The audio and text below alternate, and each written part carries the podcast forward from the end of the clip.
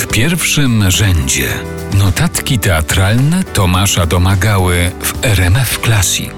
Najbardziej oczekiwaną premierą literacką tej jesieni jest powieść Niewyczerpany żart, opus magnum kontrowersyjnego amerykańskiego modernisty Davida Fostera Wallace'a. Jeszcze farba drukarska nie wyschła, a na różnych forach nie tylko literackich rozpoczęły się burzliwe dyskusje na temat autora, jego dzieła czy tego, co udało się w jego polskim tłumaczeniu ocalić, a czego zabrakło. Nie ma w tym cienia przesady. David Foster Wallace bowiem, jak mało kto nadaje się na bohatera skandalu, także w teatrze. Nie dalej jak we wrześniu zeszłego roku, znana w Polsce ze spektaklu Jezioro w Ter Warszawa litewska twórczyni Jana Ross wyreżyserowała w Zurichu spektakl oparty na tekstach Wallace'a zebranych w tomie Krótkie rozmowy z paskudnymi ludźmi. Zaczynało się bardzo kontrowersyjnie, od sceny autentycznego seksu między kobietą a mężczyzną, dziejącej się wprost na oczach wchodzących w teatralną przestrzeń widzów. Ale to nie seks był głównym tematem spektaklu, który tak naprawdę rozpoczął się dopiero wtedy, gdy publiczność w całości wypełniła salę. Tematem była nasza szczerość i prawdziwość. Chodziło w sumie o dość proste, choć niełatwe odkrycie, że w dzisiejszym pełnym fałszywych narracji świecie jedynie seks pozostał przestrzenią,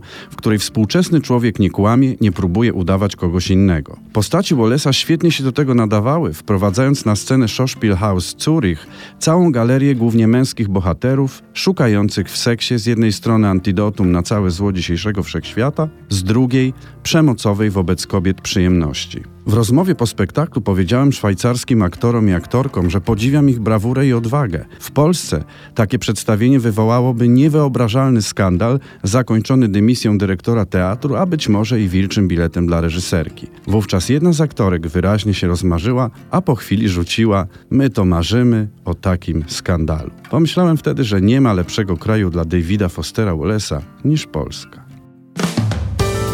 W pierwszym rzędzie notatki teatralne Tomasza Domagały.